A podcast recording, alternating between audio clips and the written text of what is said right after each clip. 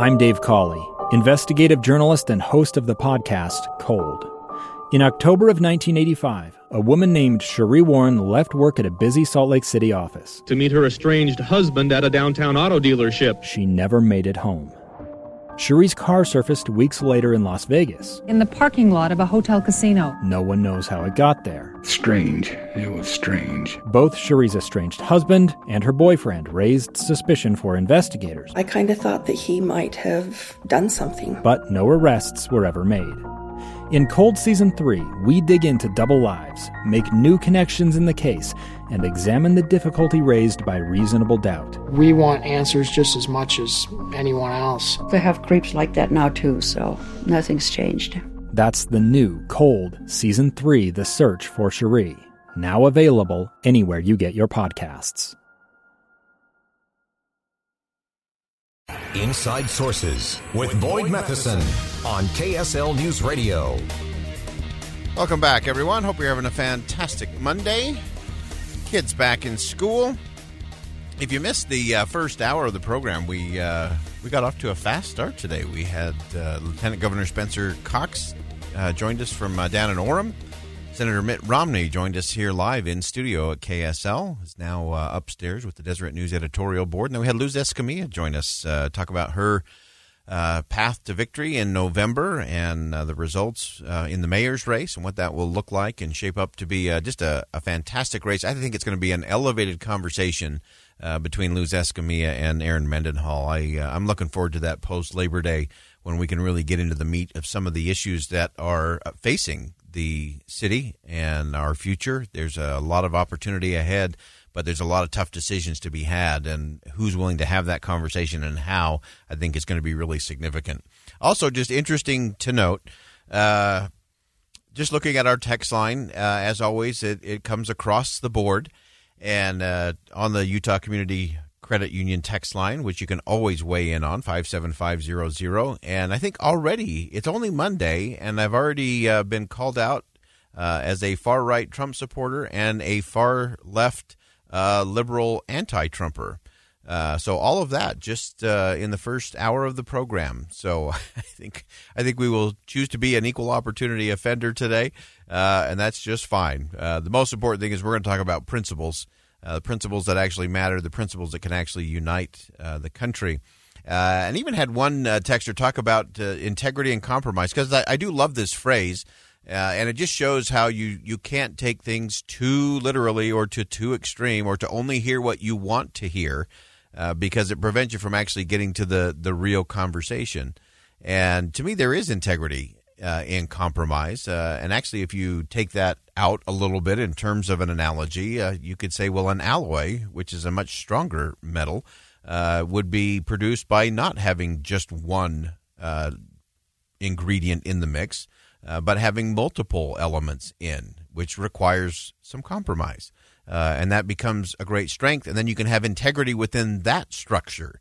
Uh, which is uh, real critical. But we'll we'll save that debate for uh, for another day because I do want to get to this conversation that we've been having and that KSL and uh, Deseret News continue to have this week, and that is the importance on on mental health, especially as our young people head back to school. The junior high and high school kids, in particular, uh, face enormous pressure, a lot of stress and anxiety.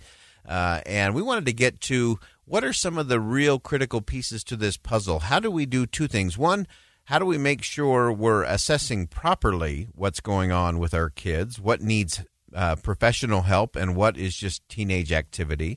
Uh, and then, number two, how do we actually build resiliency in our kids? Because it's critical as well.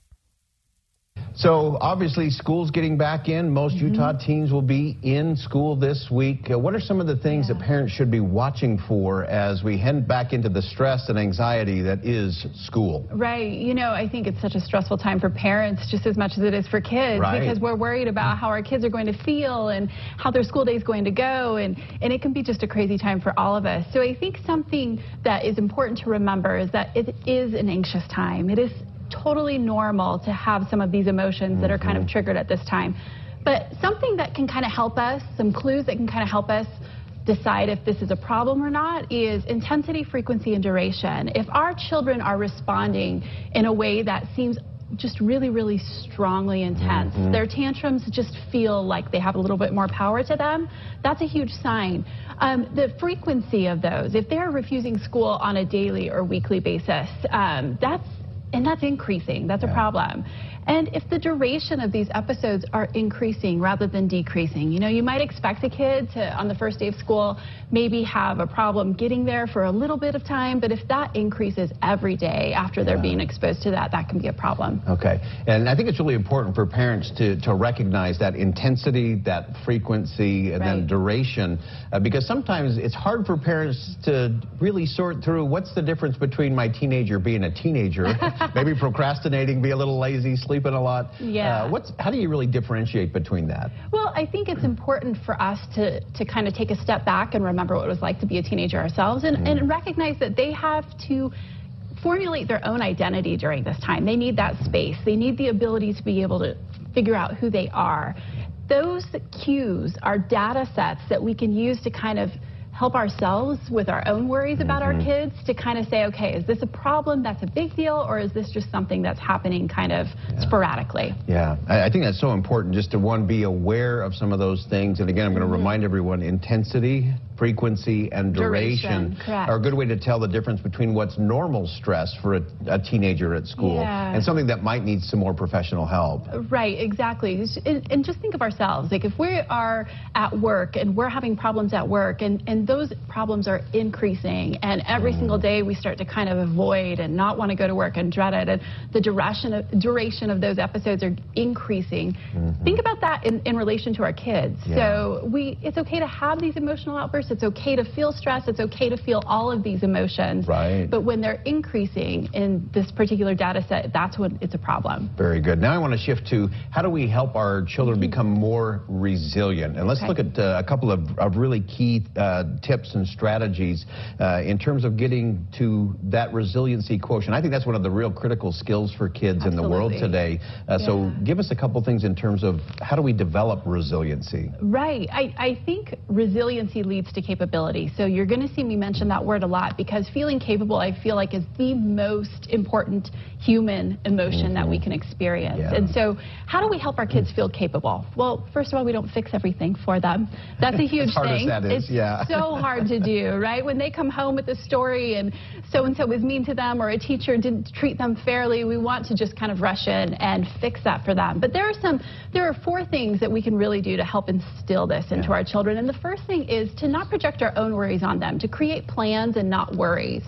So when we're like a little bit stressed that our kid doesn't have any friends and they may not have anybody next to them in the lunchroom, rather than say, hey, are you worried about lunch today?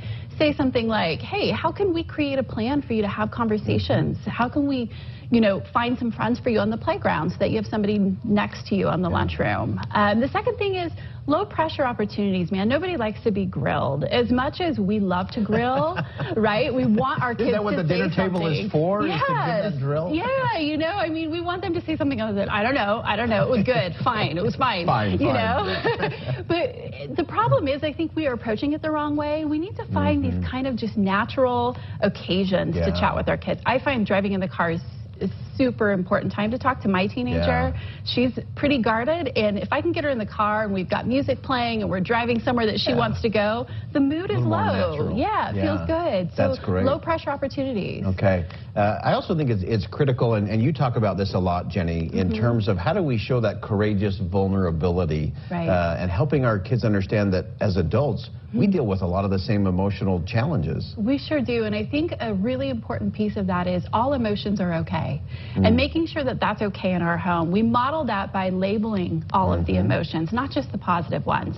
You know, get your act together and think positively. I wish that worked all the time, but it Yeah. just doesn't. We have to label the fact that it's okay to have this realm of emotional experiences in our world and that we can rise from them and mm-hmm. talking about our day and the things that went wrong and how we processed that and how even though we may have been feeling stressed we acted differently anyway according to our values is a huge piece of the puzzle in helping our kids kind of understand emotional Yeah. vulnerability Finally, let's, let's talk about outcomes. Uh, we live in an outcome-driven society, a perfectionist society. I wouldn't know anything about that How do we help our kids uh, translate that? you know really focusing on effort rather than outcome outcome. So we oftentimes say things like, hey, you know, did you get your homework done? Not, I noticed you spent a couple of hours on your homework tonight. That was awesome. You really had to like devote yourself to do that tonight. And when we create an atmosphere where effort is rewarded rather than outcome, it helps our kids really kind of push through and feel like they are capable. Oh, I, I love that.